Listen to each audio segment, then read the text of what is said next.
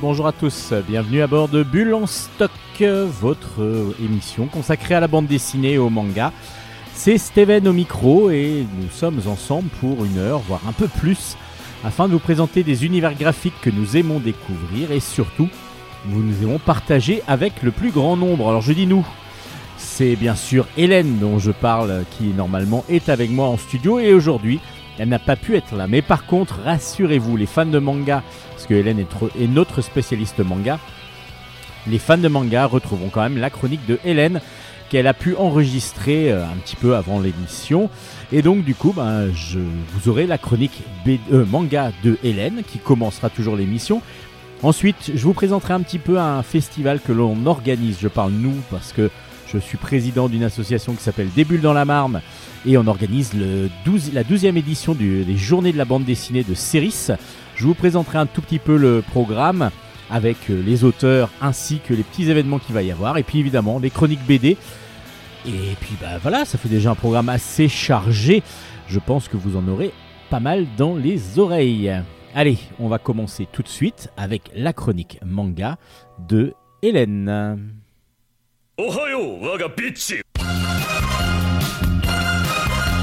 Chronique manga.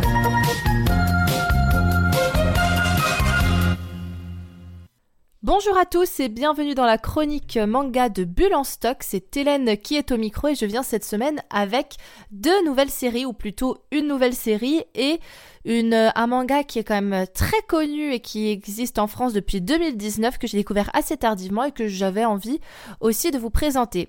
Je vous avais dit pour ceux qui écoutent euh, chaque semaine l'émission que je vous présenterai à nouveau un manga sur les chats cette semaine, mais finalement je me le réserve pour l'émission prochaine parce que j'ai envie de l'apprécier à sa juste valeur. J'ai commencé, euh, à le lire et je voulais vraiment l'avoir euh, lu en entier et l'avoir adoré en entier avant de vous le présenter.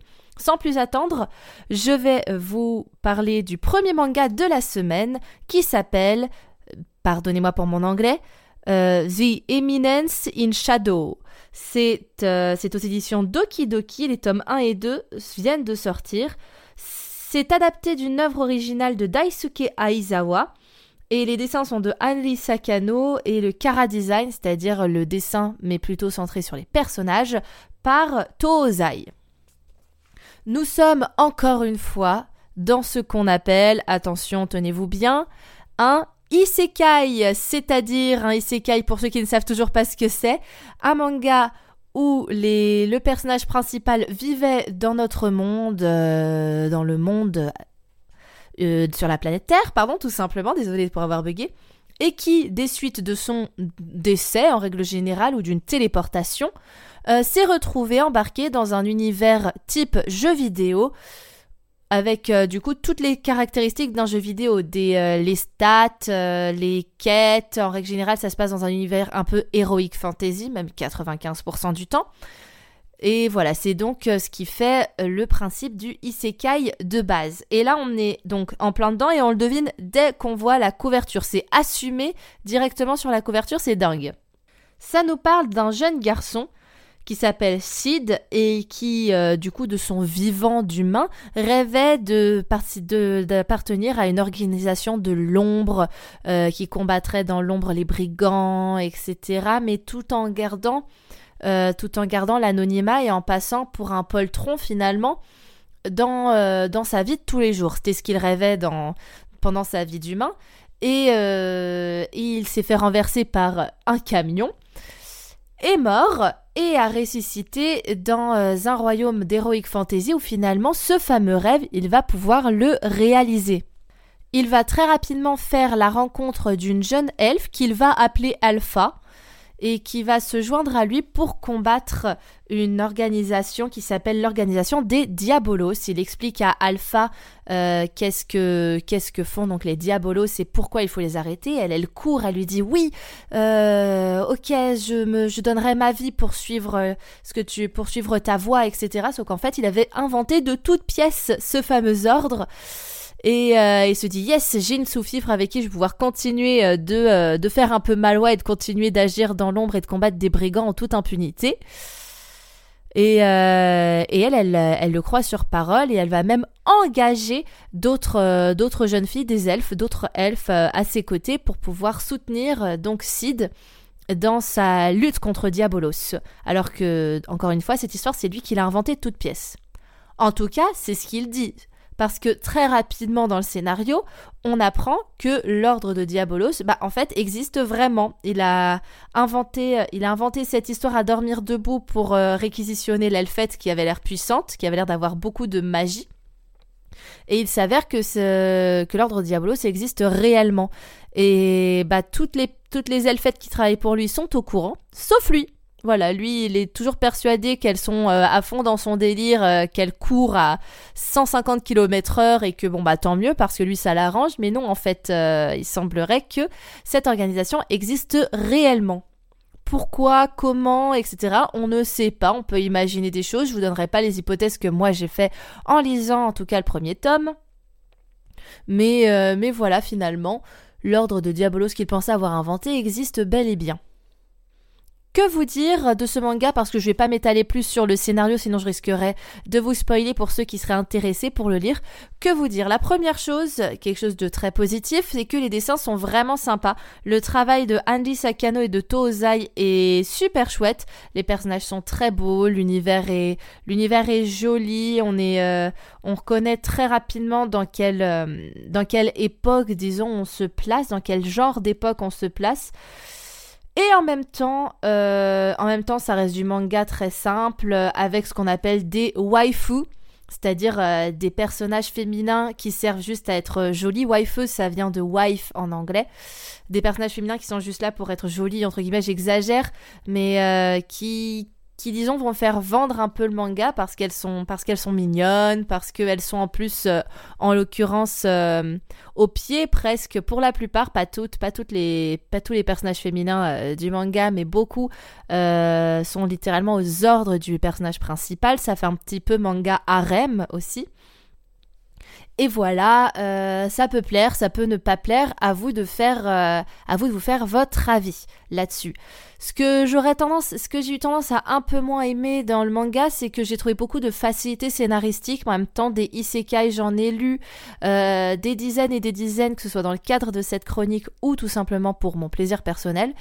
Et là, ça commence peut-être à faire beaucoup de isekai et celui-ci avait, comme je vous le disais, a peut-être euh, parfois des, des petits moments dans le scénario où j'ai, un peu haussé les épaules, mais peut-être que quelqu'un qui a moins souvent lu de isekai et qui est moins blasé, disons, par, euh, par ce style, apprécierait plus que moi. Il n'empêche que, euh, il n'empêche que de toute façon, là, je n'ai lu que le tome 1 et qu'on va, et que je, on peut, si ça se trouve, on est plein de bonnes surprises dans la suite du manga. Après tout, c'était à l'original une light novel, une histoire, un roman.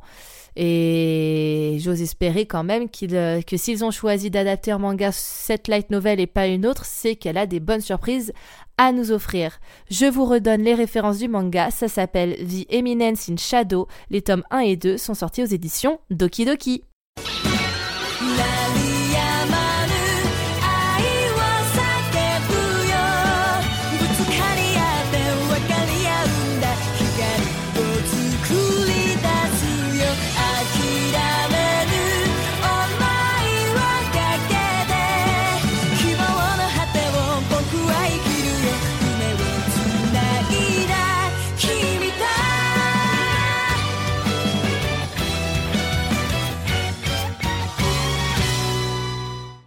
On se retrouve après cette interlude musicale pour parler du deuxième manga de la semaine qui, comme je vous l'ai dit plus tôt, est un manga qui est sorti il y a quand même un certain temps. Pour tout vous dire, il date de 2017 au Japon et a commencé à être adapté en France depuis 2019.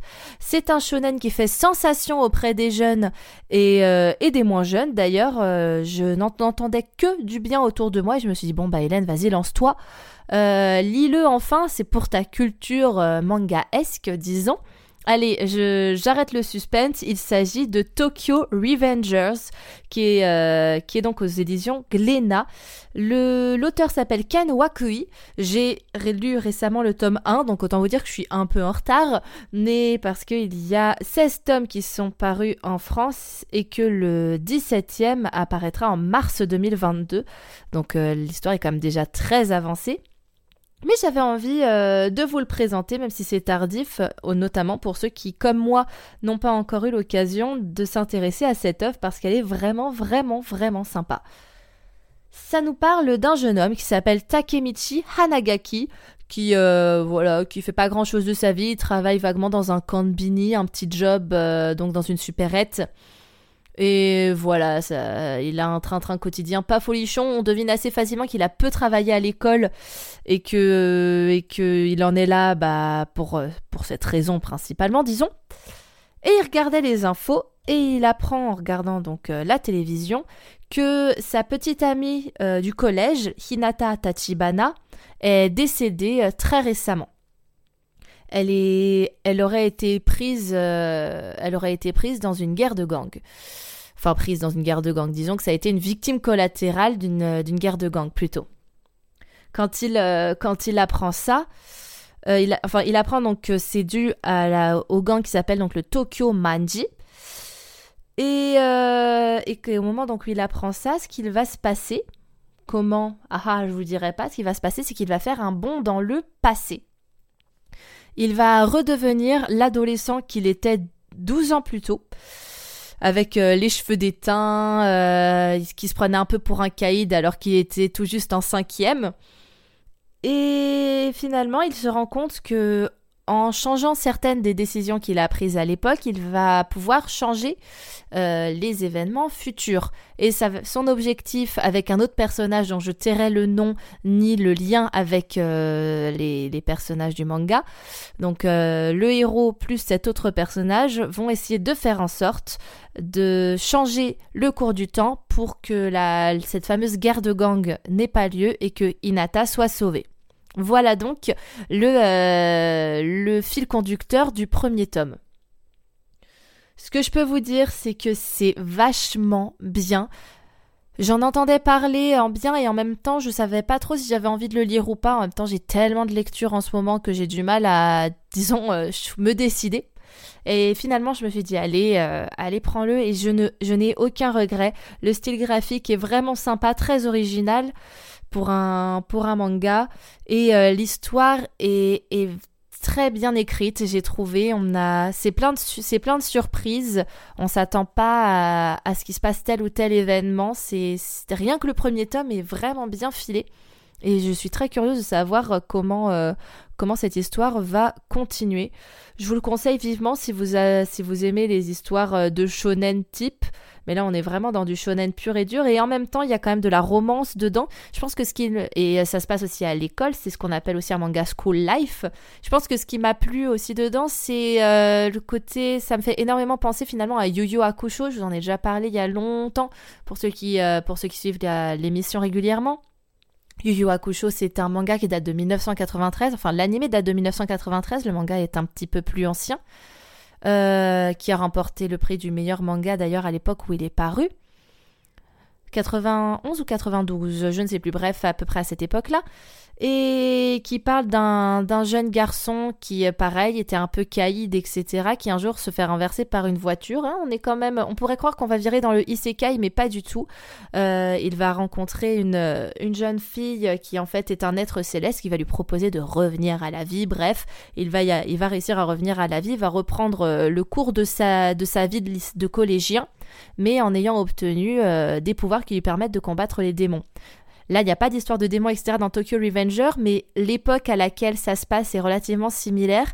Et le type de personnage, en tout cas d'un point de vue des humains dans Yu Yu Hakusho, le type des personnages de Tokyo Revenger est assez similaire aussi au type de personnage dans Yu Yu Hakusho. Donc je pense que c'est pour ça que j'ai énormément accroché à Tokyo Revenger. Donc si vous aimez bien les histoires... Euh, donc les histoires type school life, mais aussi avec un peu de, euh, un peu de, romance, mais quand même beaucoup de, beaucoup de bastons et de délinquance.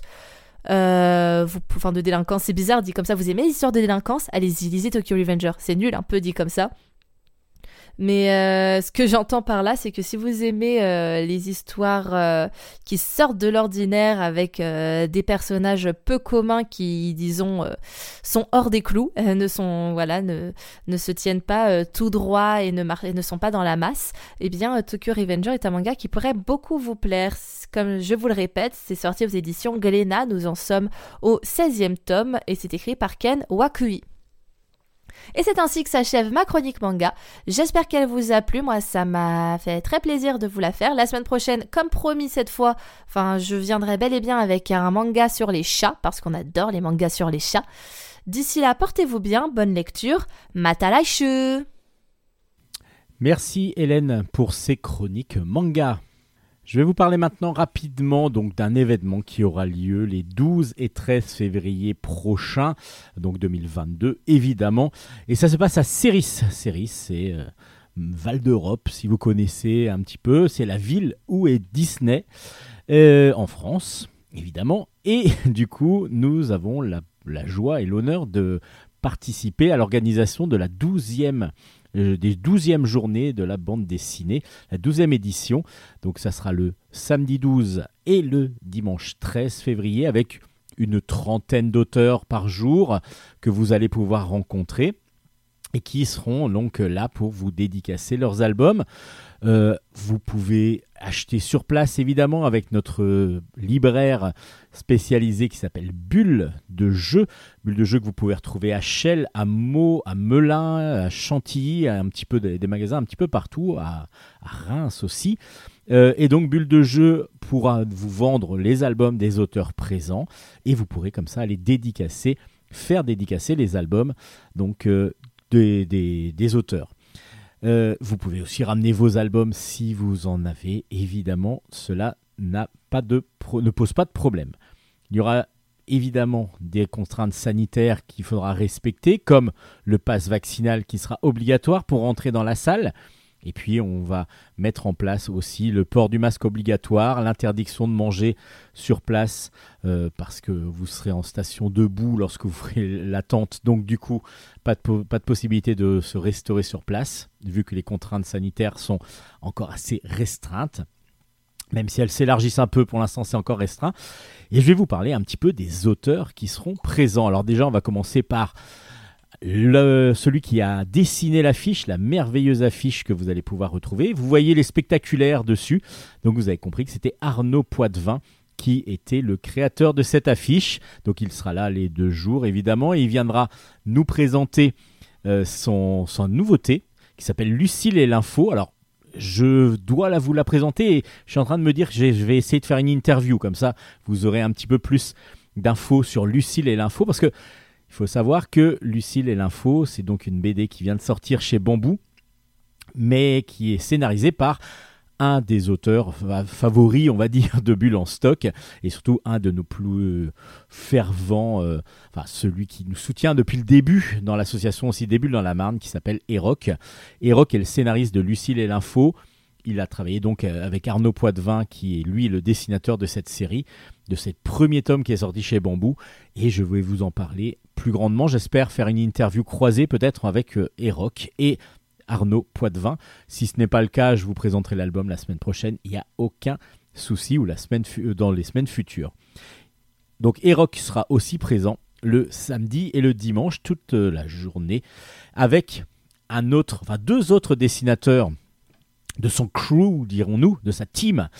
Il y a Pika Pierre Tranchant, que nous avons la joie et l'honneur d'accueillir cette année.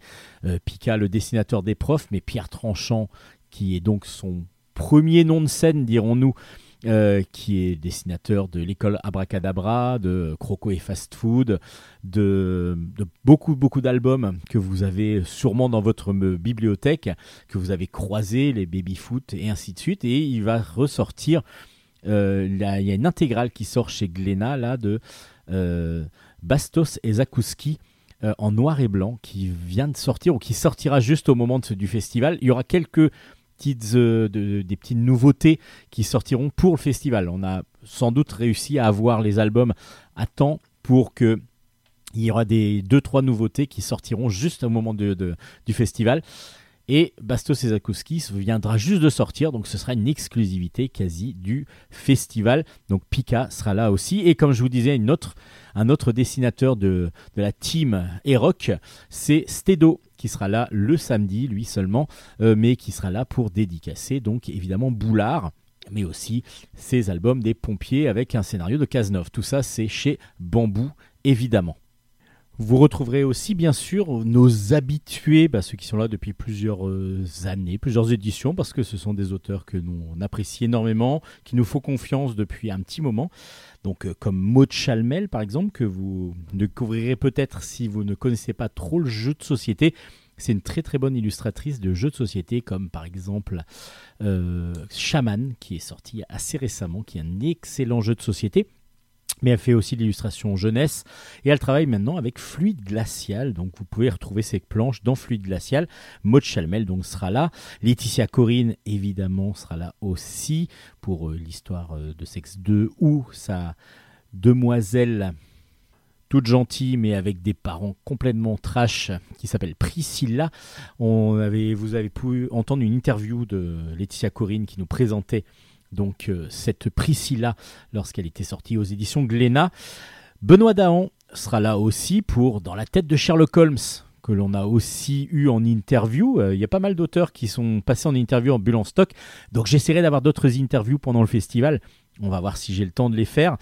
Vu qu'on organise en même temps, c'est pas toujours évident. Mais Benoît Dahan sera là donc les deux jours avec son scénariste qui s'appelle donc Cyril Liéron et qui, viendront nous présenter donc dans la tête de Sherlock Holmes. Alors j'espère que vous avez le tome 1 parce que le tome 1 n'est plus disponible pour l'instant, il est en réimpression, ce sera que là on ne l'aura pas en dispo. Donc si vous n'avez pas le tome 1, malheureusement pour vous, euh, ben vous, pourrez, vous, pourrez vous faire dédicacer que le tome 2, mais pour autant, ben, vous pouvez ramener le tome 1 si vous l'avez, évidemment. Régis Don Simoni est aussi un habitué, donc euh, le Collège Invisible par exemple, et il a sorti récemment les Philosaures, je vous l'avais présenté dans Bulle Stock. Les Philosaures, ce sont des dinosaures qui font de la philosophie. C'est très drôle dans la collection Patakès de chez Delcourt. C'est vraiment très très bien. Euh, Dufaux, c'était euh, Hervé Dufaux, donc il nous a sorti un album qui pour moi était une grosse grosse claque qui s'appelait Le Jardin de Rose, qui est absolument merveilleux. C'est chez Delcourt, si je me rappelle bien. Et euh, Hervé Dufaux vient aussi nous présenter Simone Veil, évidemment, et d'autres albums. Mais Hervé Dufaux sera là le dimanche et sera donc. Euh, pour moi, si venez découvrir le Jardin de Rose, qui est pour moi une grosse, grosse réussite. Vraiment un album que j'ai adoré. Sandrine Goualec viendra nous présenter Les Souris du Louvre, comme à, son habitude, vu qu'il y a eu les trois qui sont sortis, et tous ensemble aussi. On l'avait eu en interview où elle parlait justement de cette équipe de jeunes euh, footballeurs euh, de, de, l'équipe de Belgique. C'est vraiment très très bon. Euh, on n'a pas l'habitude toujours de, de voir cette, une BD autour du foot qui ne parle pas que de foot, et loin de là même, mais de l'acceptation entre des différences entre chacun. Malo Kerfrieden euh, viendra nous présenter ses nouveaux albums et peut-être, peut-être, peut-être son tout tout dernier album qu'il vient de sortir ou qui doit sortir là euh, en, ce moment chez Delcourt. Je crois qu'il a un tout petit peu de retard, donc on espère pouvoir l'avoir. Ça s'appelle Respublica et c'est euh, donc aux éditions Delcourt avec David Chauvel au scénario. C'est un roman graphique qui nous parle de l'histoire de, des cinq dernières années de lutte, euh, les Gilets jaunes par exemple. Euh, je suis en train de le lire et je vais vous le présenter très rapidement et ce serait bien que je puisse faire une interview de Malo pour qu'il nous présente justement ce nouveau Respublica qui doit sortir très rapidement. Florence Magnien sera là le samedi pour nous présenter ses albums magnifiques comme L'autre monde évidemment. Euh, vous aurez aussi un artbook qui va sortir, un artbook édité par Des dans la Marne.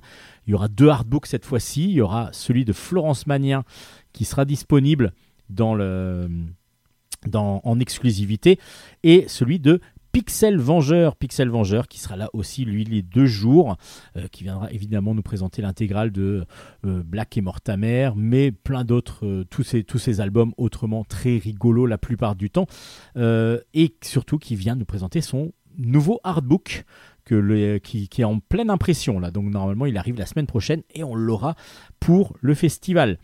Euh, dans ceux qui sont déjà venus, on a aussi euh, Frédéric Marniquet avec son, style ligne euh, Sherlock Holmes et ainsi de suite qui fonctionne toujours superbement bien pour beaucoup de monde. Et donc du coup, ben, il viendra nous présenter et nous vendre ses albums. Ficile sera là avec, on, l'a eu aussi en interview en d'Ambulance Stock avec le grand voyage de Rameau. C'est superbe. Si vous ne l'avez pas encore découvert cet album, venez le découvrir à, Bu euh, à stock, j'allais dire. N'importe quoi. Venez le découvrir à Ceris. Et donc, euh, sera là les deux jours. Nicolas Pinero, pareil, vous avez eu un avion sans aile, vous avez eu une interview. J'ai fait beaucoup d'interviews, en fin de compte, hein, c'est pas mal. Euh, donc, un avion sans aile paru chez Glénat, tiré du roman de Michel Bussy. Et il sera là, bien sûr, pour le dédicacer. Euh, Jeff Pourquier sera aussi là pour nous présenter Assassin qu'on avait présenté dans stock et aussi pour on espère le nouveau Rita. Rita, c'est sa revue, la revue dessinée qu'il fait avec pas mal d'auteurs. Euh, et il viendra nous présenter son nouveau Rita qui normalement doit aussi sortir d'impression. Donc c'est pareil, c'est quand dans les exclusivités on attend, on espère que ça va être là. Normalement, ça devrait être là, on espère, on croise les doigts. En tout cas, Jeff Pourquier sera là pour nous présenter si euh, si il est sorti évidemment. Boutanox sera là pour nous présenter le nouveau euh, Sherlock Holmes, mais un Sherlock Holmes, vous savez, un petit peu original. Pareil, il nous l'a présenté en interview dans un autre bulle stock, où c'est l'histoire dont vous êtes le héros, mais en BD. Donc du coup, vous êtes Sherlock Holmes, vous êtes en train de, de faire votre enquête, et c'est euh, à chaque fois bah, dans qu'est-ce que vous faites? Vous allez par la gauche, par la droite, et suivant là où vous allez, vous allez aller dans une autre case de l'album pour essayer de résoudre l'enquête. C'est aux éditions Macaca, ça marche très très bien, c'est super bien dessiné, et c'est donc Boutanox qui nous fait ça. Et puis Eloray aussi, qui est déjà venu.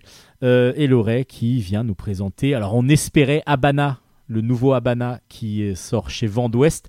Malheureusement, il est décalé à fin mars, donc du coup, on n'aura pas le Habana 2152. Euh, le nouveau, euh, du coup, ben, il viendra pour le premier et pour aussi Robin, l'intégrale de Robin par exemple. Et puis dans ceux qui ne sont jamais venus, il y en a quand même un petit paquet, je suis en train de regarder ça. On a euh, donc euh, Boris Beuzelin qui viendra avec son scénariste sur Paria. C'est un nouvel album qui est sorti très récemment de steampunk qui est absolument génial, que je ne vous ai pas présenté mais que j'ai lu et que j'ai adoré. Et il vient avec son scénariste. Son scénariste, par contre, il est venu sur Bulle en stock. Ah si, bah donc il avait parlé de Paria, je crois, dans l'interview. C'est Tony Emerio euh, qui fait Papy, euh, Génial, par exemple, chez Kenes. Beaucoup d'albums en, tant que scénariste chez Kenes, mais avec Boris Beuzelin c'est euh, donc, euh, euh, c'est donc la série Paria, qui n'est pas chez Kenes, elle, qui est chez Original Watch, si je me rappelle bien, ou Comics Initiative. Comics Initiative, et c'est du steampunk, et c'est absolument génial. et Tony Muriel donc, sera là aussi pour les plus jeunes, avec toutes ces séries jeunesse. Et en particulier ben, les nouveautés comme Jimo ou le deuxième Papy Génial qui vient de sortir, que lui dessine aussi. on aura Dave, Dave pour la jeunesse aussi, Dave qui vient pour la première fois à Ceris, qui nous fait toujours des magnifiques sous les arbres et en exclusivité. On l'espère aussi. Euh, on l'a demandé aux éditions de la Gouttière et on espère que ça va arriver. Le quatrième tome de Sous les arbres, le dernier tome de Sous les arbres, je vous rappelle, c'est un dessin très très cartoon, très Disney et c'est magnifique à chaque fois.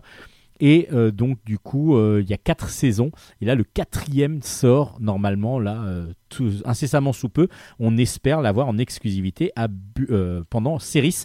Normalement, c'est fin février qu'il doit sortir. On espère en avoir quelques-uns pour le festival.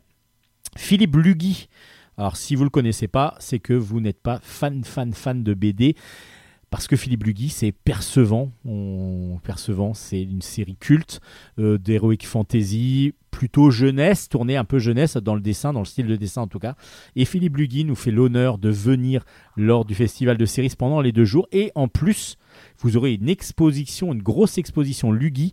Euh, avec plein d'originaux, plein de choses à vous présenter. Donc dans l'enceinte dans même de, du, festival, vous aurez une grosse exposition Lugui, en sachant que si vous êtes du coin et que vous voulez aller encore jusqu'à jusqu'au festival, jusqu'à la fin de semaine prochaine, vous aurez l'exposition Poitvin aussi, avec des originaux de, d'Arnaud Poitvin qui sont exposés là. C'est à la à l'hôtel de ville. C'est gratuit, vous pouvez y aller. Et l'exposition Lugui sera donc là pendant les deux jours dans l'enceinte du festival.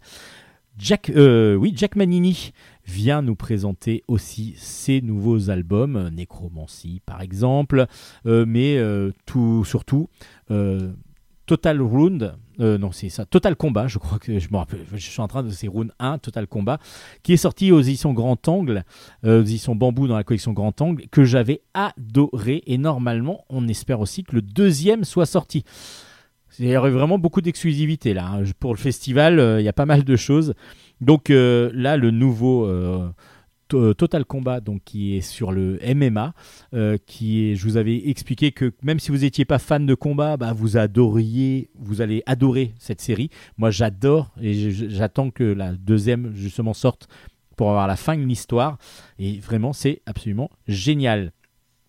Marazano, Richard Marazano, qui vient nous présenter Circe en particulier, qui est son dernier album. Mais évidemment, il vient nous présenter toutes les séries qu'il a pu euh, mettre en, qu'il a pu scénariser et qu'il scénarise encore. Euh, Yin et le dragon, par exemple, euh, Le monde de Milo. Enfin, il y a plein plein de choses. Zéro absolu, évidemment.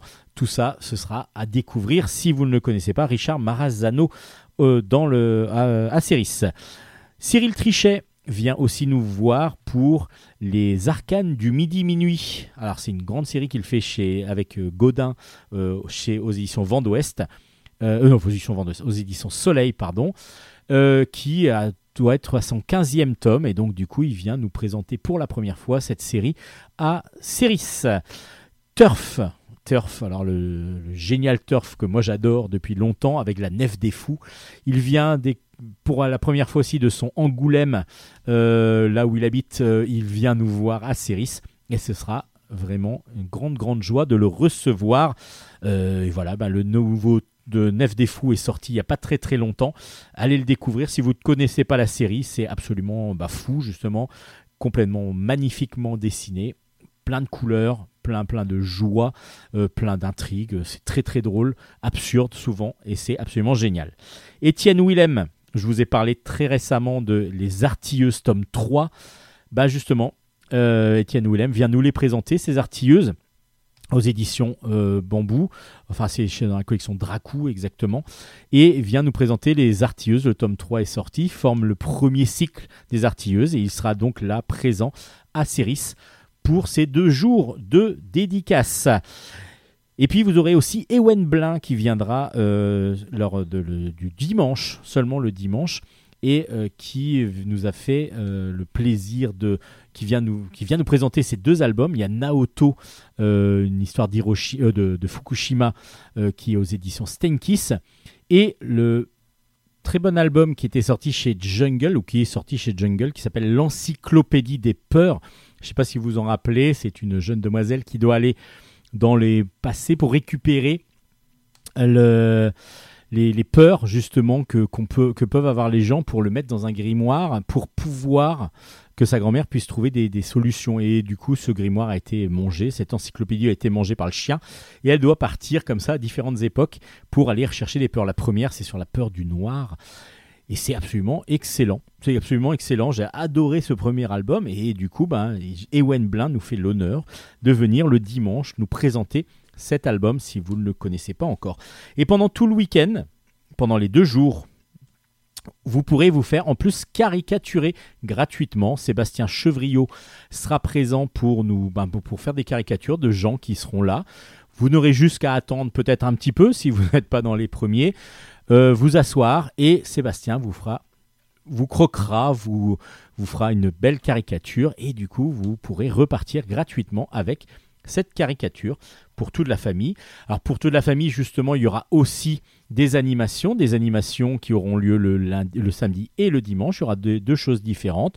Euh, il y aura des petits ateliers de flipbook par exemple le samedi et le dimanche. Il y aura un atelier colorisation pour les plus jeunes. Et puis il y aura aussi euh, donc euh, une, autrice qui viendra nous présenter nous faire une fresque en direct euh, une fresque tout à l'aquarelle. Et ce sera absolument magnifique. Nous le savons déjà avant même de l'avoir vu. Donc ça se passe à Céris. Ça se passe au gymnase Éric Tabarly en face de Val d'Europe. C'est le 12 février 2022. Et le 13 février 2022, c'est ouvert de 10h à 18h. vous avez la possibilité d'acheter sur place les albums. Vous avez le pass vaccinal qui est obligatoire, une interdiction de manger euh, sur place.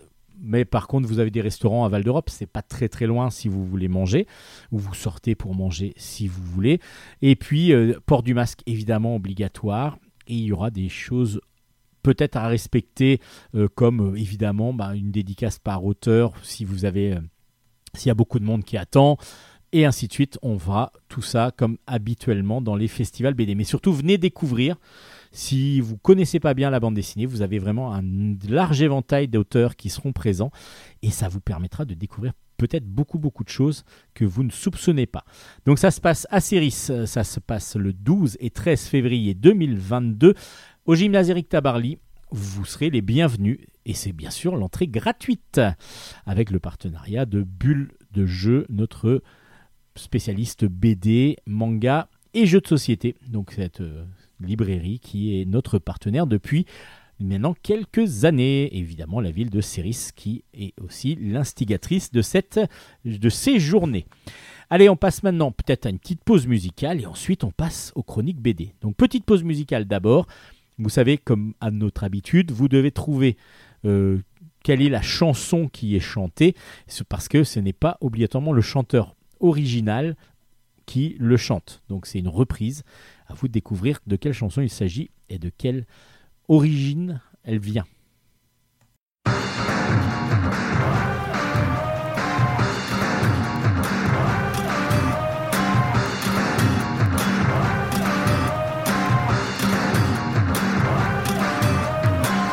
Baby, can't you see? I'm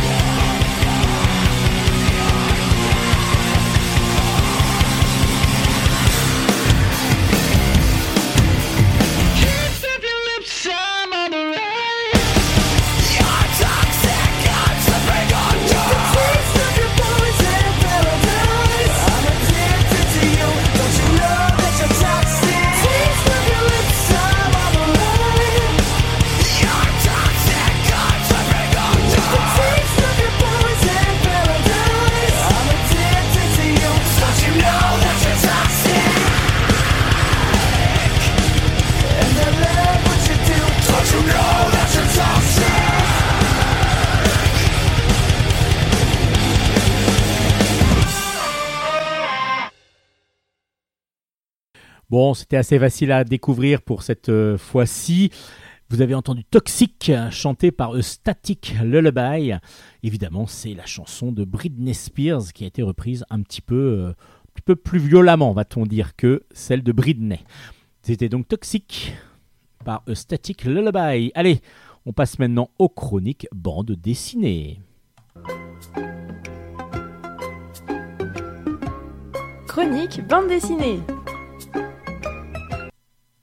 On va commencer par une adaptation qui a un concept très très original. C'est une série de romans euh, pour les jeunes, euh, jeunes ados, euh, adultes, enfin, qui fonctionnent vraiment pour tout le monde. Et ça s'appelle U4. Et ces romans donc sont divisés en quatre tomes, plus un cinquième qui va faire une conclusion. Et les quatre premiers tomes, les quatre premiers tomes, donc peuvent être lus complètement séparément, à part que ça va parler de la même histoire mais vu sous quatre angles différents, parce qu'on va suivre quatre personnages différents qui vont petit à petit se regrouper et qui vont, bah, je pense, dans le cinquième, euh, vont, euh, pouvoir, euh, on va voir ce qu'il en est exactement. Je vous explique un petit peu U4.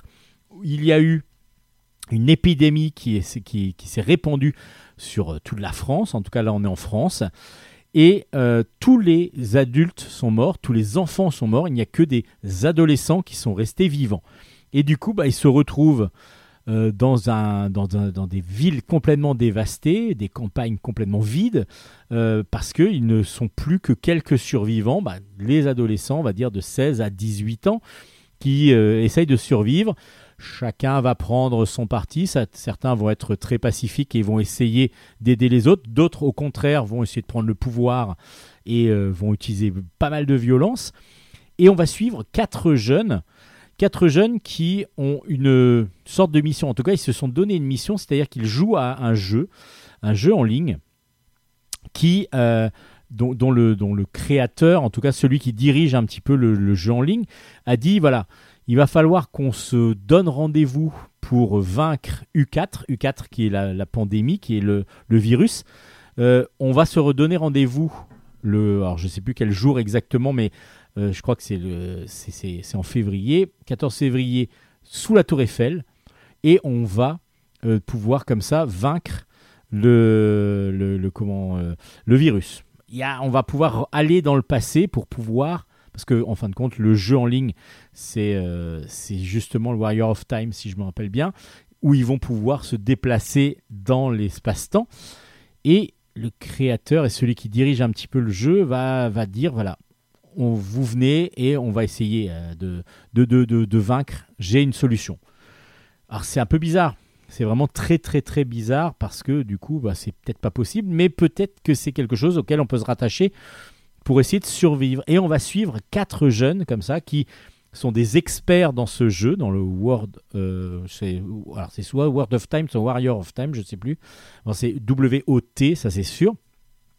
Et on va suivre ces quatre jeunes qui vont partir de quatre endroits complètement différents pour se retrouver donc sur Paris et vont vivre évidemment des aventures complètement différentes. Même s'ils vont se croiser, ils vont se, ils vont, ils vont se suivre. Donc du coup, par exemple, le premier tome de U4, alors c'est, je vous préviens tout de suite, c'est 150 pages quasiment, 140 pages pour chaque tome. On est pris dedans, on ne on lâche pas, et je peux vous assurer que les quatre tomes, on les dévore assez vite, enfin assez vite, il faut quand même se les taper les 300, bah, les, les, les 600 pages, mais c'est vraiment très très bon. Alors je vous ai pas dit quand même que c'était de euh, Pierre-Paul Rendes qui a fait le, les scénarios de base, Denis Lapierre qui l'a adapté, et c'est Adrian Huelva qui a fait donc ces 600 premières planches de, l'album, et c'est paru aux éditions Dupuis, les quatre tomes. Les quatre tomes sont sortis le même jour. Donc le premier tome s'appelle Corridwen. Alors on n'est même pas obligé de les lire dans le. Moi, je l'ai lu, je vais vous dire dans quel sens je les ai lus. Voilà, j'ai lu Corridwen d'abord. Corridwen, c'est une jeune demoiselle qui euh, vit dans un petit hameau en Bretagne et euh, qui s'appelle Manesgen. Et elle, euh, elle est toute seule, donc elle élève toute seule ses vaches. Elle, peut, elle essaye de survivre, il n'y a plus personne dans le village. Elle est vraiment isolée et elle décide de partir parce que justement elle a eu cet appel et en passant pour aller vers Paris, alors elle part, elle n'a pas vraiment de moyens de locomotion, hein, il n'y a plus de véhicules, il n'y a, plus de, il y a plus de bus, il n'y a plus de conducteur de bus, elle n'a pas le permis, donc elle part en tracteur. C'est le seul engin qu'elle peut, qu'elle peut, qu'elle sait utiliser. Elle va partir en tracteur et elle va passer avant d'arriver euh, sur Paris, enfin en partant de Bretagne, hein, donc elle va mettre quand même pas mal de jours, vous imaginez bien. Elle va passer dans un institut, un institut pour euh, personnes handicapées, où son cousin est euh, enfermé et donc vit là-bas, lui, depuis un petit moment. Et elle veut récupérer son cousin, voir s'il va bien, en tout cas, qui est aussi adolescent. Et c'est assez folklore quand des personnes handicapées mentales qui peuvent tout, enfin qui s'ils ne sont pas contrôlés soit par les médicaments, soit par des, soit par des, par des, soignants, euh, ben, eux, ils sont un petit peu lâchés en roue libre. Et c'est justement ce qui, ce qui arrive quand elle arrive dans cet institut où tous les adultes sont morts. Et elle va essayer de récupérer son cousin. Et ensuite, partir sur Paris. Alors, il va y avoir plein de choses qui vont se passer. Là, je vous dis juste le départ, parce que c'est pas obligatoirement euh, c'est pas, c'est pas, c'est voilà, c'est vraiment tout ce qui va se passer après qui va être très très intéressant. Donc on suit Cory Dwen. Ensuite, moi j'ai lu Jules, Jules qui lui euh, habite Paris et malgré le fait que sur Warrior of Time il soit vraiment un vrai guerrier, il est plutôt pacifiste, il est plutôt voilà cool, mais par contre il va avoir affaire à des bandes, des bandes qui vont essayer bah, justement de prendre un peu le pouvoir euh, dans, tous les quartiers même si certains adultes qui ont échappé au virus essayent aussi, en particulier des militaires, essayent aussi de remettre tout le monde dans, des, endroits, donc un petit peu parquer les adolescents qui, ont survécu. Euh, lui, il, y a un sentiment de liberté qu'il veut, euh, qu'il veut, garder.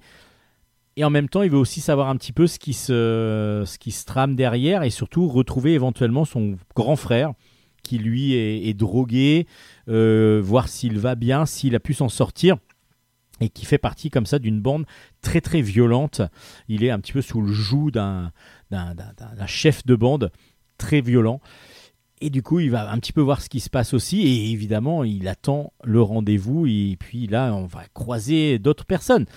Je vous en dis pas trop, c'est trop trop bien. C'est trop trop bien. Euh, ensuite, j'ai lu Yanis, lui, il vient euh, de, de, Marseille et il va aussi remonter vers, euh, vers, euh, vers Paris.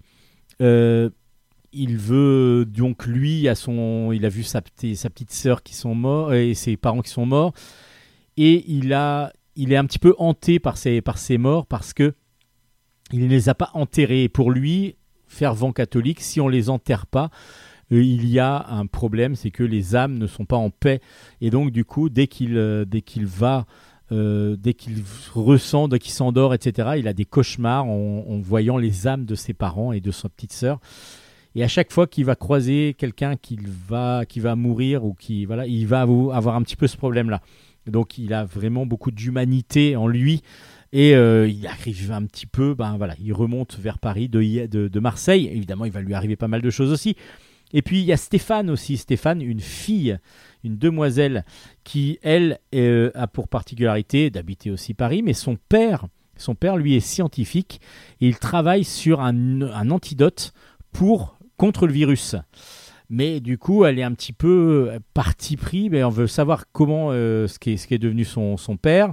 Est-ce qu'elle peut faire confiance aux militaires et aux, médecins qui essayent de mettre en place petit à petit comme ça des sortes d'endroits où on va protéger entre guillemets les adolescents ou est-ce que au contraire c'est pour un peu les parquer pour éventuellement les, les exterminer parce que c'est eux qui sont aussi porteurs du virus peut-être on ne sait pas trop. Donc du coup elle est prise entre deux, deux chaises le cul entre deux chaises comme on dit prise entre deux feux entre le fait d'espérer euh, revoir son père pour, euh, pour voir si l'antidote va fonctionner, s'il va y en avoir un ou pas. Et puis, bah, évidemment, il va lui arriver aussi pas mal de choses. Ces personnages-là, toutes ces, toutes ces personnes vont en croiser d'autres, évidemment, plus ou moins gentils, plus ou moins avenants. Et puis, surtout, bah, ils vont essayer de se défendre, de, se, de combattre pour essayer d'arriver à ce fameux rendez-vous qui, éventuellement, bah, dans le cinquième tome, on le saura, sera la clé pour pouvoir vaincre U4, ce virus qui s'est répandu sur, euh, euh, sur la France. Ça a l'air très dense comme ça, et je vous assure que là, je vous ai raconté que les débuts de chaque, de chaque bouquin de 140 pages. Donc du coup, vous avez beaucoup, beaucoup de choses à lire, mais c'est prenant, c'est génial. Et là, on n'attend qu'une chose. Moi, j'attends qu'une chose, c'est que le cinquième tome sorte. C'est vraiment excellent. j'ai beaucoup, beaucoup, beaucoup apprécié. Euh, c'est pas fait que pour les adolescents, loin de là. Euh, il y a pas mal de violence même, justement. Donc c'est pas pour les plus jeunes. Le dessin, il est euh, semi-réaliste, mais assez avec des, des, angles assez anguleux par moment et dans certains visages. Et donc ça donne une force supplémentaire, je trouve, au dessin qui est vraiment superbement bien réalisé. Peut-être petit bémol sur certaines couleurs faites par ordinateur qui paraissent un petit peu pas très manque de réalisme par moment et justement on est comme du, semi-réalisme où là justement on perd un peu de réalisme. C'est peut-être un petit peu le petit reproche que j'aurais sur la couleur, mais l'ensemble autrement, ben on les dévore quoi ces albums. Maintenant, comme je vous dis, le mieux c'est d'acheter les quatre pour pouvoir les lire ensemble. Donc il faut évidemment investir, mais c'est le, seul moyen de, voir un petit peu l'étendue de cette histoire, c'est vraiment d'avoir les quatre visions, les quatre personnages qui sont complètement différents, qui vont petit à petit se retrouver par des circonstances complètement hasardeuses la plupart du temps, et qui vont essayer de se regrouper pour voir si cette fameuse invitation à se regrouper euh, qui vient de leur jeu favori euh, en ligne qui s'appelle Warrior of Time, si vraiment cette, euh, cette invitation va permettre de débloquer la situation. C'est ce qu'on attend dans le cinquième tome qui n'est pas sorti. Les quatre premiers sont sortis. Je ne sais absolument pas quand sort le cinquième, mais c'est juste un kiff total de lire cette série. Je vous recommande donc U4. Donc il y a quatre tomes qui sont sortis. Stéphane, euh, une demoiselle euh, il y a Jules, il y a Coridwen et il y a Yanis. Les quatre tomes sont donc sortis aux éditions Dupuis. Et c'est une grosse recommandation de Bulle stock. Honnêtement, j'ai adoré, adoré euh, ce système de, lecture. J'ai, vraiment kiffé. J'attends juste, alors j'espère juste que la fin ne soit pas trop décevante. J'ai vraiment, c'est, la peur que j'ai d'être déçu par le cinquième tome qui va boucler normalement le tout. Ça s'appelle donc U4 à découvrir aux éditions Dupuis.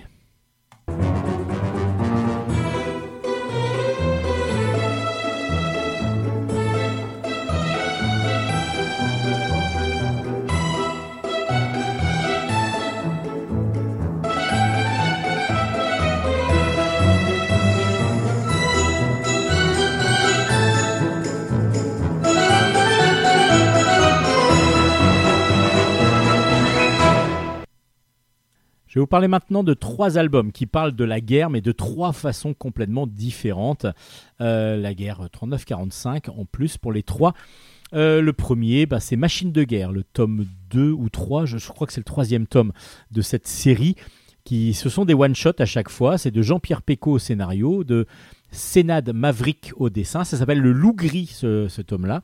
Et c'est aux éditions Delcourt. Et à chaque fois, c'est un récit complet, un one-shot qui nous présente un char d'assaut. Un char qui a, été utilisé ou qui a été construit pour, les guerres.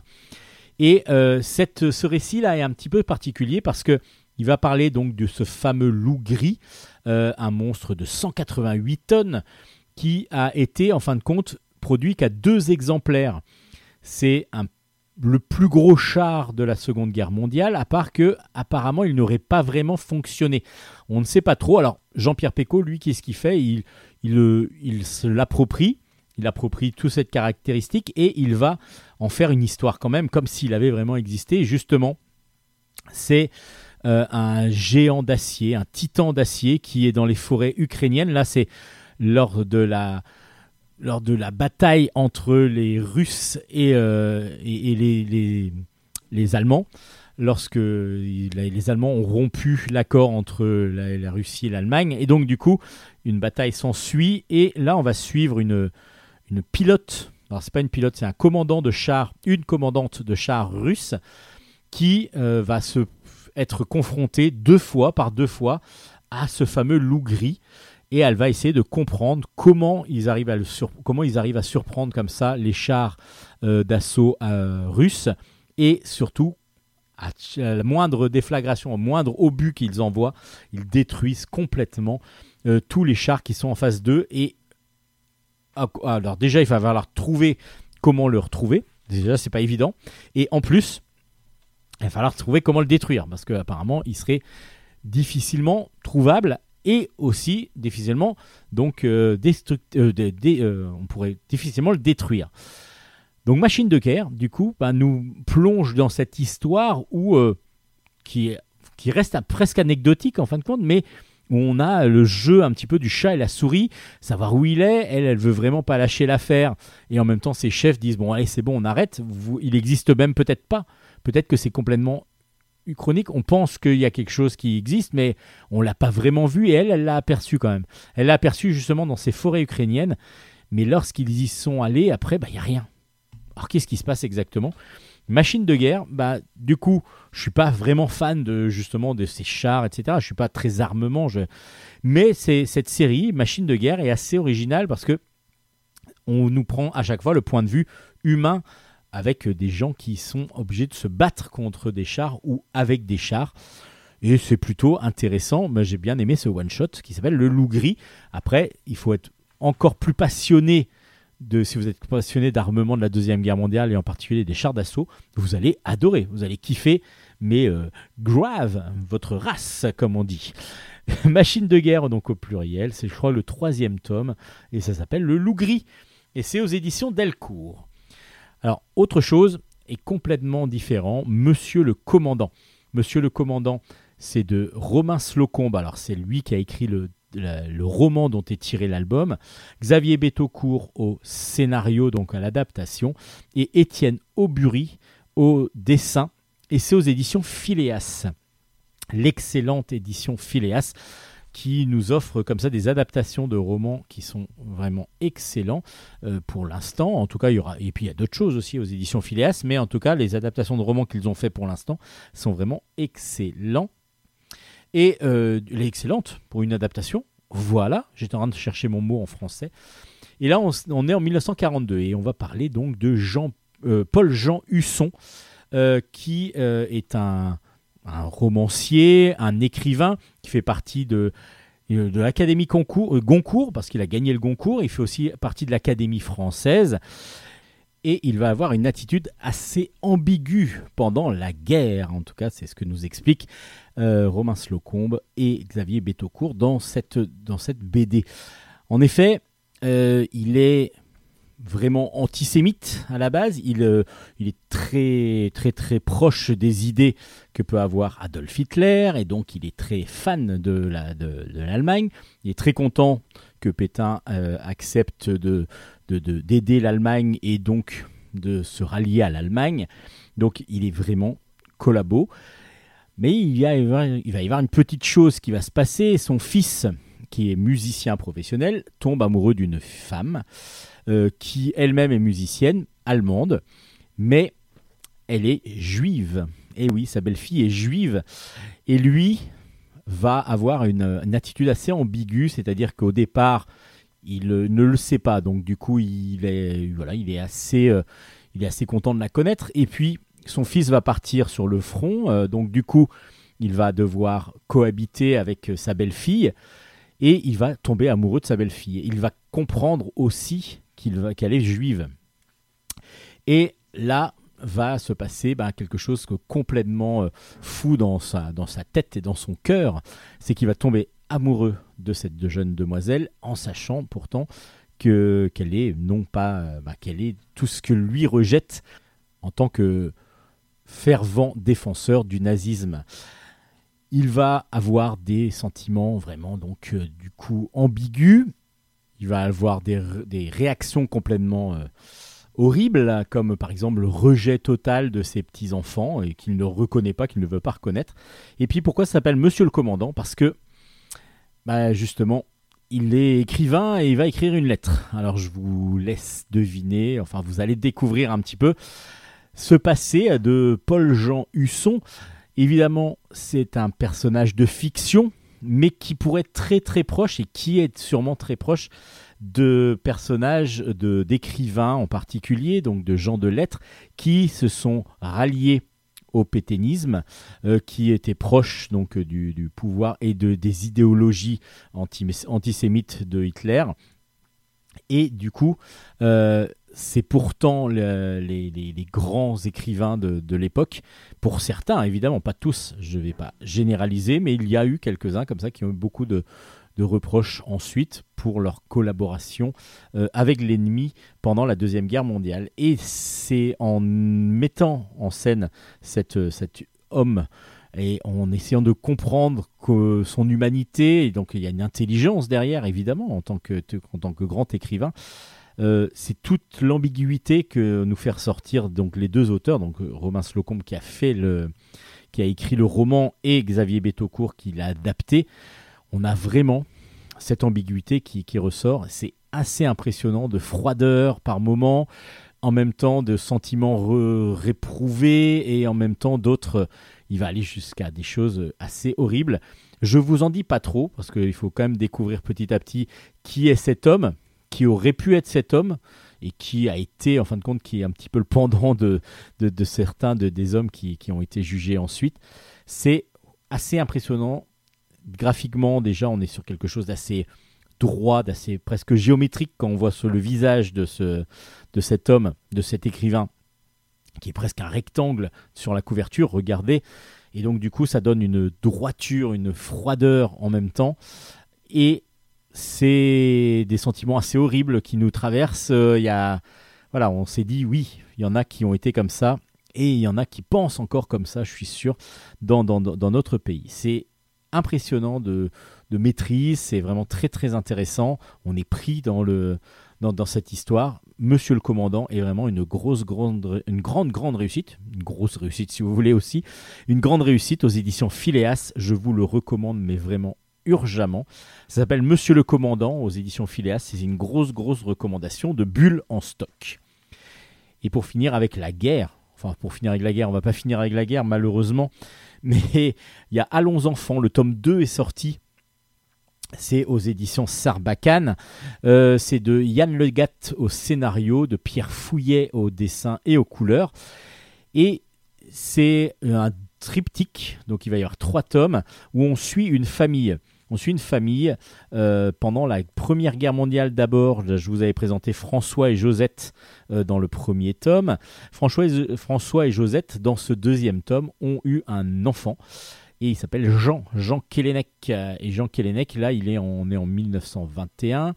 Euh, et il, a, est, encore assez innocent. Donc là, le, tome 2 donc, va des années 1918 à 1945. Et donc en 1921, il y a son père qui, a été, qui, est mort, il a 10 ans. Et il est en pleine vie, il est passionné de pas mal de choses et il va essayer de bah, voir sa vie après la guerre, après la Première Guerre mondiale en tout cas. Il est euh, à Brest, donc euh, il est en Bretagne, et il est fan de cyclisme, donc il est passionné de cyclisme. il va essayer de devenir euh, donc travailler à l'arsenal, donc pour travailler sur les bateaux euh, de, guerre, en tout cas. Euh, donc il va essayer de rentrer à l'arsouille, comme on dit là-bas à Brest. Donc ça va être un petit peu pas l'insouciance, mais si l'insouciance de la jeunesse, les amis avec lesquels on fait des courses de vélo endiablées le dimanche, qui petit à petit va peut-être vous amener vers un niveau assez pas professionnel encore, mais en tout cas bon amateur, très bon amateur. Et puis il va y avoir la rencontre avec un, de ses amis qui a une petite sœur qui elle aussi, bah, peut-être petit à petit quand ils vont grandir, bah, va être attirée par lui comme lui va être attiré par elle. Et donc elle s'appelle Suzanne, c'est pour ça que ça s'appelle Jean et Suzanne, ce tome 2 qui est de 1918 à 1945. Et on va continuer à suivre du coup l'aventure et la vie de cette famille, la famille Kellenek, à travers donc le fils de Jean qui lui est mort à la Première Guerre mondiale. C'est vraiment très très bien fait parce que du coup on est sur quelque chose d'assez didactique en même temps parce que on se voit un petit peu comment se passait euh, la vie. Euh, ben là c'est en Bretagne donc à Brest euh, quand vous êtes, moi je suis breton et, j'ai enfin je travaillais, j'ai fait mes études à Brest donc du coup je retrouve la rue de Siam et ainsi de suite, le l'arsenal, tout, tout ça on, le on le revoit, on le ressent. Et évidemment, on va avoir tout l'entre-deux-guerres qui va être très intéressant, de la difficulté pour certains de, trouver, euh, d'évoluer, pour d'autres, bah, ce sera peut-être plus facile. En tout cas, c'est pas se redresser d'une guerre pour arriver dans une deuxième, c'est pas si évident que ça. Et du coup, Allons enfants est vraiment très bien fait.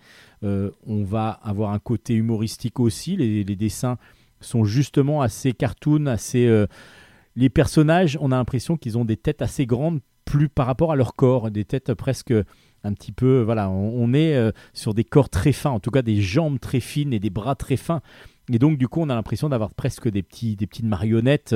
Euh, mais en fin de compte, il y a aussi beaucoup d'humanité derrière ces dessins qui sont. Voilà, qui, rendent tout de suite attirants et en même temps qui, des fois, parlent de, de, de, périodes assez difficiles, voire très difficiles, évidemment, quand on va rentrer dans la guerre. Euh, ben voilà, ça s'appelle Allons enfants. Le premier tome déjà était une réussite et le second l'est tout autant. Donc à vous de suivre Allons enfants aux éditions Sarbacane.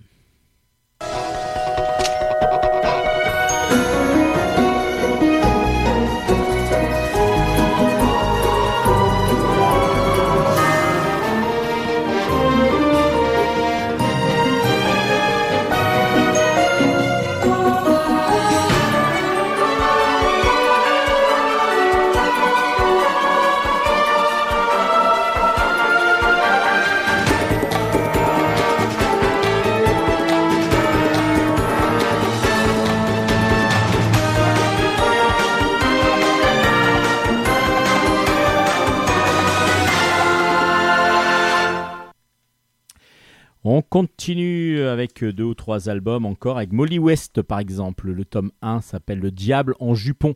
C'est de Philippe Charlot au scénario, de Xavier Fourquemin au dessin, et c'est aux éditions Vent d'Ouest. On est en plein milieu, ben, à la fin de la guerre de sécession, euh, on est en plein milieu des États-Unis. Il y a une femme qui donc vient des États du Nord qui euh, surprend parce qu'elle est complètement différente des autres. Elle est plutôt raffinée, plutôt euh, courtois, elle, parle bien, elle est bien habillée euh, et elle est très belle en plus. Mais elle a décidé de traverser, euh, donc d'utiliser son, temps pour pouvoir amener et pour pouvoir traverser différents États et différentes régions pour aller distribuer des livres. Des livres, et oui, elle s'appelle Isabelle Talbot et elle va euh, donc euh, enseigner euh, aux gens et en même temps surtout aller leur apporter des livres pour pouvoir bah, lire tout simplement parce qu'il n'y avait pas la lecture pour tout le monde aussi facilement en accès aussi facile en tout cas que maintenant sans le vouloir, elle va être accompagnée d'un jeune homme qui euh, va être, euh, qui va se cacher en fin de compte d'elle pour pouvoir euh, faire sa mission. Et elle est, on traverse le Texas comme ça, donc des hommes assez rudes, assez bruts, assez grossiers pour la plupart. Et ils ont l'impression qu'elle est assez naïve, assez voilà, fleur, fleur bleue. Enfin, il y a quelque chose qui de, de, juvénile et en même temps de naïf qui ressort un petit peu d'elle. C'est tout cas l'impression qu'elle donne, ce qui n'est pas du tout le cas. Et du coup, petit à petit, ben, on va cerner davantage euh, Isabelle, Molly, que, comme l'appelle son, son, camarade, de, son compagnon d'aventure, dirons-nous. Et c'est vraiment très intéressant. C'est très intéressant parce qu'on a l'habitude de, de, voir des westerns. Et ces westerns-là, euh, ben, c'est souvent des cow-boys qui traversent euh, des, des, des, plaines, euh, qui, qui, amènent des, des troupeaux, qui, qui, combattent les Indiens. Voilà, on, a, on est souvent sur des affrontements avec soit des, des cow-boys solitaires, soit des groupes de cow-boys. Et là, le fait que ce soit une femme qui, en plus, traverse les, les différentes régions et pour autre chose que juste, bah, justement la guerre, au contraire, euh, enseigner, essayer d'envoyer la culture à tout le monde. C'est super intéressant comme idée de départ. Et puis évidemment, il y a autre chose derrière parce que petit à petit, on va la découvrir et les gens vont aussi la découvrir euh, parce qu'elle a eu un passé quand même assez difficile, violent, que petit à petit on découvre et qui du coup ne l'a pas tout à fait euh, laissé de marbre et ne l'a pas laissé si naïf que ça. Molly West, c'est vraiment une très très bon début, un très très bon début de série. J'ai vraiment beaucoup apprécié, surtout que le dessin de Xavier Fourquemin est vraiment toujours aussi beau, toujours aussi élégant. Et justement, ça va très bien avec Molly, je trouve.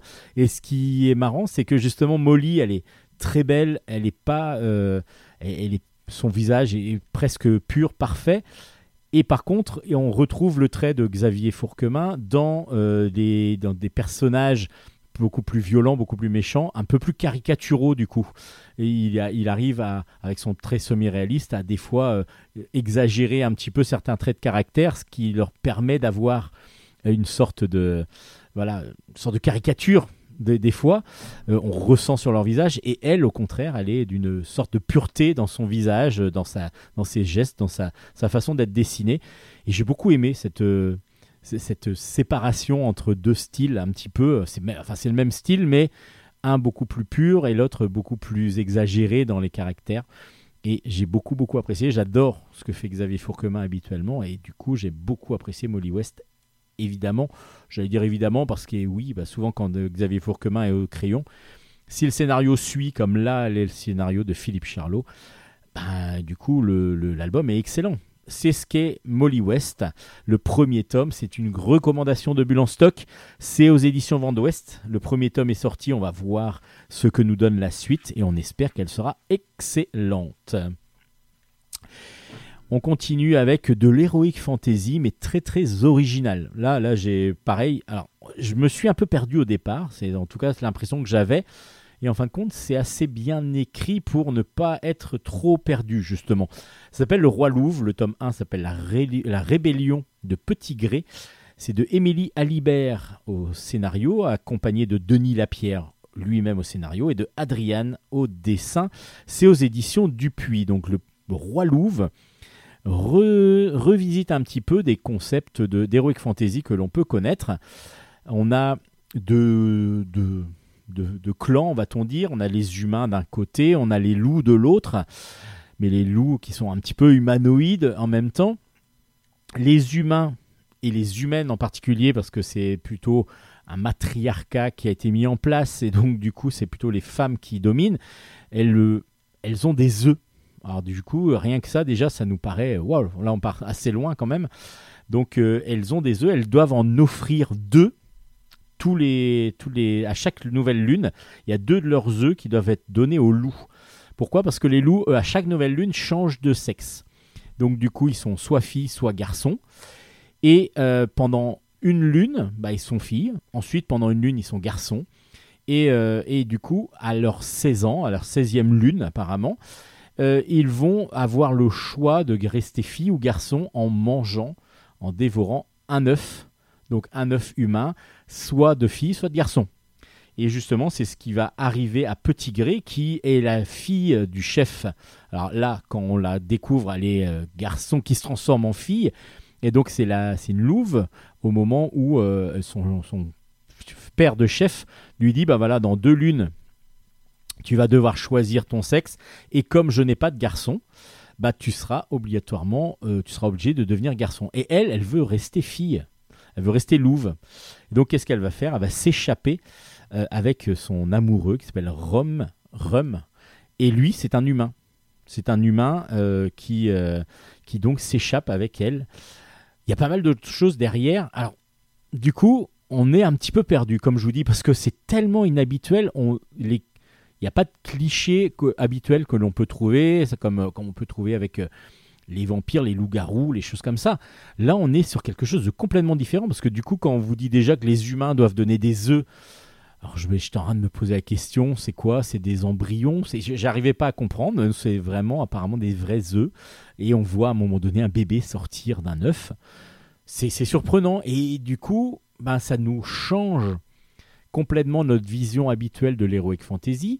Ça nous dérange un petit peu dans nos convictions et dans nos certitudes de connaître un petit peu cet univers-là d'heroic fantasy. Et puis bah du coup, c'est aussi rafraîchissant en même temps. Il y a un côté rafraîchissant qui fait que oui, on peut innover en, en, utilisant bah, l'heroic fantasy, en utilisant des codes qu'on a l'impression de connaître et qui du coup complètement nous perturbe, nous change, et du coup ça devient beaucoup plus intéressant encore. en plus, le dessin d'Adriane est absolument magnifique. Un dessin semi-réaliste qui tire un peu vers le manga, un peu vers le comics par moment, avec des personnages superbement bien dessinés, bien campés. Waouh, c'est impressionnant de graphisme. Et du coup, bah, on rentre dans cet univers-là, mais troublé. Troublé, on ne rentre pas si facilement que ça parce qu'on se dit, bah, tous nos codes sont changés. Et le fait d'avoir changé nos codes, ben, il va falloir qu'on se réhabitue un petit peu à cet univers. Et j'ai beaucoup apprécié. J'ai beaucoup apprécié pour ça parce que justement, j'aime bien trouver des albums qui changent complètement notre vision de, ce qu'on peut connaître. Et le Roi Louvre, ça, fonctionne comme ça. Alors, on va voir sur le deuxième tome si vraiment la promesse est tenue, si vraiment l'histoire continue dans les meilleurs, euh, sous les meilleurs auspices. En tout cas, le premier tome euh, est assez impressionnant. Rien que vous allez voir euh, la première partie, il y a une scène où on pend quelqu'un et qui va devenir ensuite une sorte de mort-vivant. Rien que ça, déjà, c'est surprenant. Ça s'appelle Le Roi Louve, le tome 1, donc s'appelle La Rébellion de Petit Gré. C'est une recommandation de Bulle en stock parce que c'est très innovant et très nouveau. Et moi, j'adore. J'adorais, j'adorais. C'est aux éditions Dupuis. allez découvrir cet album. Je vous en reviendrai pas. Kilofer en chair et en fer. C'est de Kilofer, justement, donc euh, Monsieur Kilofer. C'est aux éditions Casterman. C'est un, album noir et blanc en version italienne. Et euh, cette, euh, ce cofondateur de l'association, la, maison d'édition L'Association, donc nous offre un album très original, sans bulle. Donc il n'y a rien qui, qui, se passe. Enfin, qui se passe, non, il n'y a rien qui est dit. Mais euh, par contre, ben, il va nous faire vivre une partie de sa vie, dirons-nous. Bon, une vie un peu fantasmée, parce qu'on n'est pas du tout euh, dans le contemporain. En effet, l'histoire se passe dans un futur proche, enfin proche, euh, on va voir si c'est dans un futur proche ou pas, et on suit ben, le quotidien de, l'auteur, de Kilofer, qui se lève, qui est un petit peu ronchon comme à son habitude, à moitié en slip tout simplement, et puis il, euh, il va sortir, il va prendre son petit déjeuner, il va sortir, et là tout de suite, il a une sorte de drone, son drone personnel qui le suit. En effet, à l'époque où raconte, euh, où le fait raconte cette histoire-là, tout le monde est suivi par un drone. Le drone va permettre euh, pas mal de, petites choses. Et ensuite, lorsqu'il va rentrer chez lui, après avoir fait ses, voilà, aller acheter ses clopes, avoir acheté un petit cadeau on va voir électronique pour quelqu'un. Il va rentrer chez lui.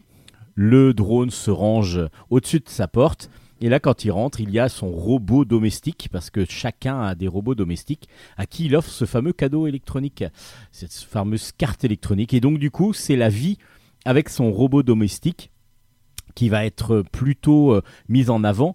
Euh, tout se passe quasiment dans l'appartement, avec euh, ben, une vie tout à fait banale et euh, simple, avec des clopes, euh, du whisky et, et, donc ce robot, euh, ce robot comment dire mécanique, enfin ce robot mécanique automatiquement, ce robot vivant quasiment, part qu'un jour, ben, court-circuit, enfin ce jour-là même, court-circuit, et le robot tombe en panne.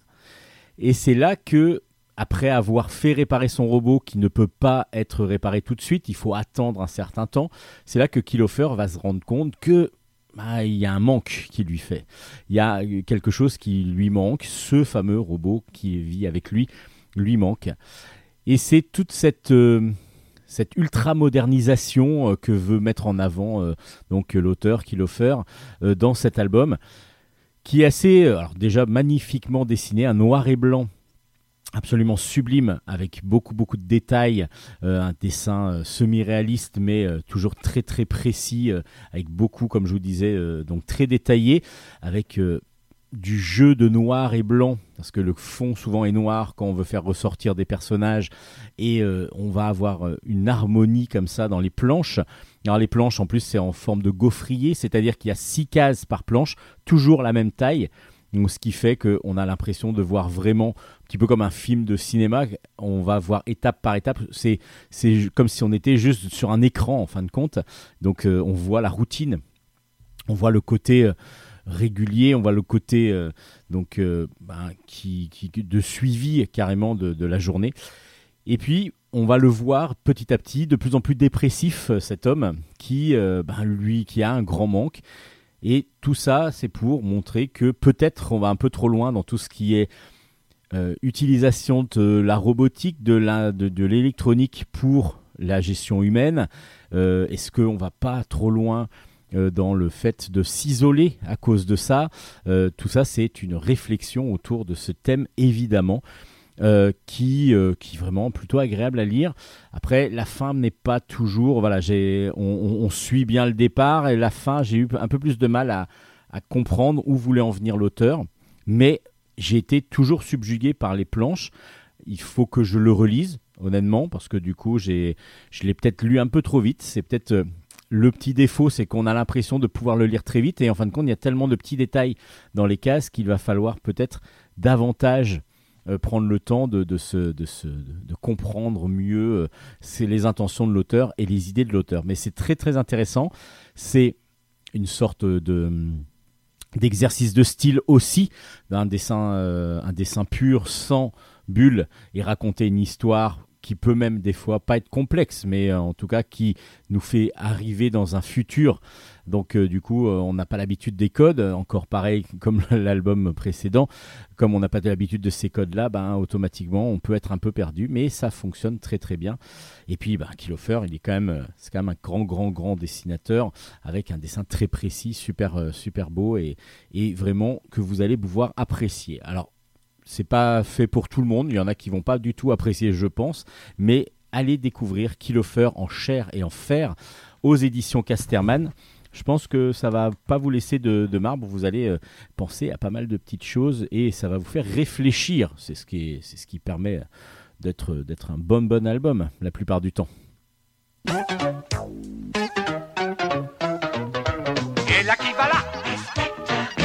Et là ça va pas Oh là je suis là C'est moi que voilà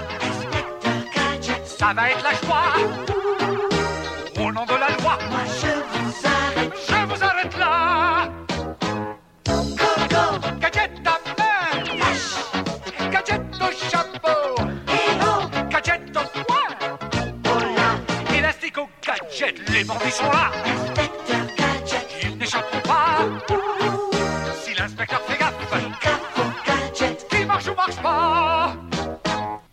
Allez, on va finir avec euh, deux albums. Euh, d'abord, les, un, classique, les Rugbymen. Le tome 20 est sorti. Ça, va, ça s'appelle On va finir en beauté.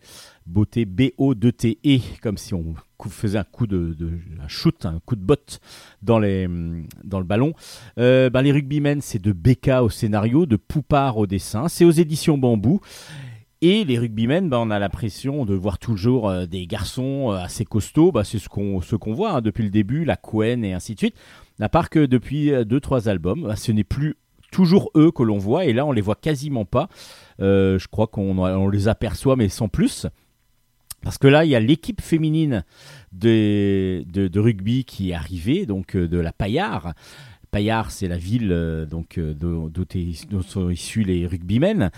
Et donc il y a l'équipe féminine, donc ce qui fait que bah, on va beaucoup jouer sur les auteurs vont beaucoup jouer maintenant sur bah, les, les, les, côtés féminins de, du rugby, donc euh, avec les filles qui vont utiliser des fois leurs atouts, euh, charme par exemple pour une en particulier pour, euh, pour pouvoir gagner. Et puis il y a aussi les jeunes de l'équipe que l'on va mettre plus en avant encore dans, cette, dans cet album.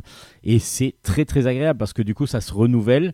On pouvait tourner un petit peu en rond à un moment donné. Je pense que les auteurs ont réussi le tour de force de changer un petit peu la vision de, de, ce qu'on avait de cette série, ce qui permet d'ouvrir beaucoup plus de choses aussi, parce qu'il peut y avoir euh, plein plein de, plein, plein de choses. Le fait d'avoir mis non pas que les femmes en spectatrices ou en femmes de joueurs. Là, on est euh, sur les, des, femmes joueuses, euh, des, enfants aussi, donc de l'école de rugby. Et tout ça, bah, ça donne toujours autant de joie, autant de vivacité. C'est toujours, assez, toujours aussi drôle on n'est pas obligé d'apprécier le rugby pour, euh, pour, pour aimer ça, même si, bah, du coup, pour que tout le monde puisse apprécier, on joue pas mal sur les clichés sur les clichés de euh, on n'a pas peur de, de, se faire mal, on est il y a un petit peu le côté violent du rugby qui ressort, le côté sale bah, sur la couverture, voilà comme on, quand on est par terre etc. Bah, on se retrouve plein de boue et ainsi de suite, mais bon voilà il faut pas regarder que les clichés il faut apprécier cette BD à sa juste valeur avec euh, Poupard au dessin, toujours un dessin rond, très très très très cartoon qui fonctionne excellemment évidemment dans cette série. donc ça s'appelle Les Rugbymen. Le tome 20 déjà est sorti et c'est aux éditions Bambou. Et pour finir, les éditions de La Gouttière nous offrent un album. Bah, on parlait de Kilofer tout à l'heure avec un album sans bulle. Bah là, il y a la même chose, mais c'est un album sans bulle pour enfants.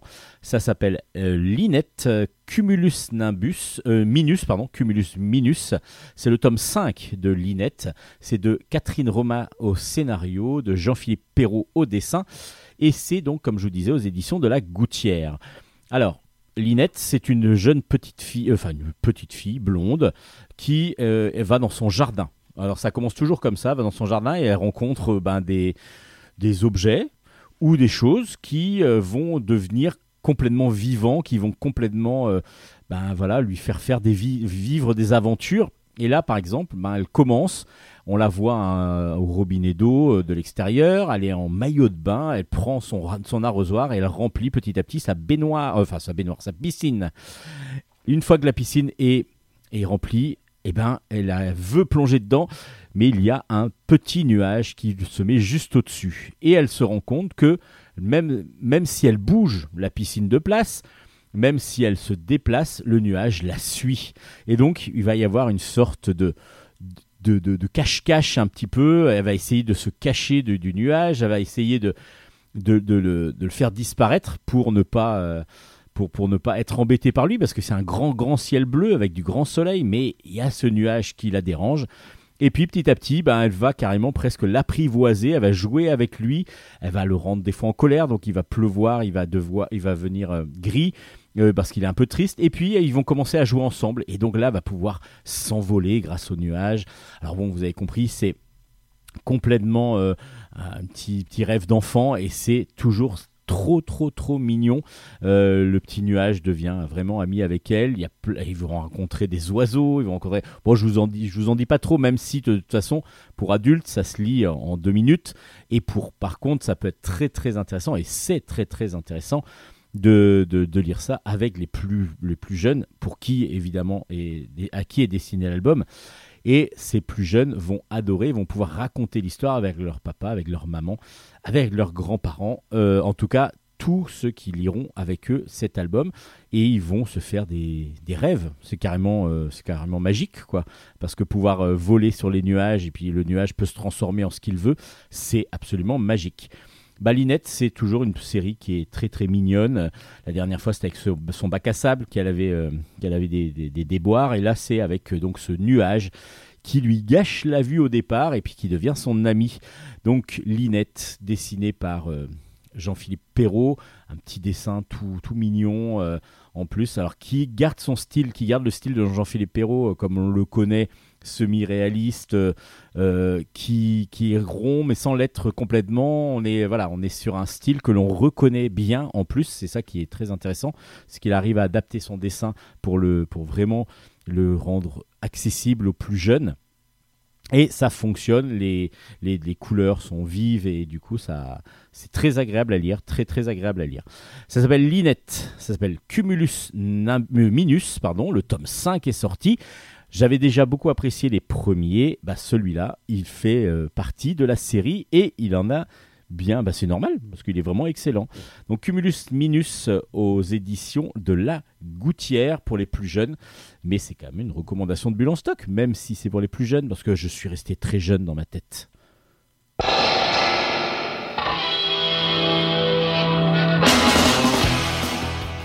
Et voilà, Bulle stock, c'est fini pour aujourd'hui. Alors un peu moins de chroniques évidemment parce qu'on a présenté euh, le festival de Céris, mais vous en retrouverez la semaine prochaine des chroniques. Alors d'ici là, si vous voulez quand même connaître un petit peu ben, les chroniques, si vous n'avez pas le temps de noter tout ce que j'ai dit ou tout ce que l'on a dit parce qu'Hélène était là aussi, eh ben, vous avez, vous n'hésitez pas, vous allez sur nos pages Facebook euh, Bulle en stock, Bulle avec un S, et vous aurez l'ensemble des albums chroniqués, toutes les références, ainsi que sur ma page Facebook Steven Bescon. Vous pouvez les, les, les podcasts, vous allez sur toutes les plateformes de podcasts qui existent, vous allez retrouver Bulle en stock. Donc toutes les anciennes émissions, vous pouvez les écouter, comme vous pouvez le faire aussi sur le site de Radio Grand Paris, radiograndparis.fr, avec le grand, grand, grand, le seigneur des lieux qui est euh, Nicolas Godin qui nous accueille depuis plusieurs années maintenant. Merci à lui. Donc vous pouvez partager l'émission, il n'y a aucun problème. Ne déformez juste pas nos propos, ne prenez pas que des petits morceaux, prenez tout, euh, ça, si vous pouvez prendre que des chroniques si vous voulez, mais ne les coupez pas s'il vous plaît. L'émission est à vous, vous en faites ce que vous, le, désirez. Allez, on se retrouve la semaine prochaine pour d'autres chroniques, BD, manga. C'était Bulle en stock. Et je vous dis à la semaine prochaine. Bonne lecture. Ciao, ciao, ciao, ciao, ciao.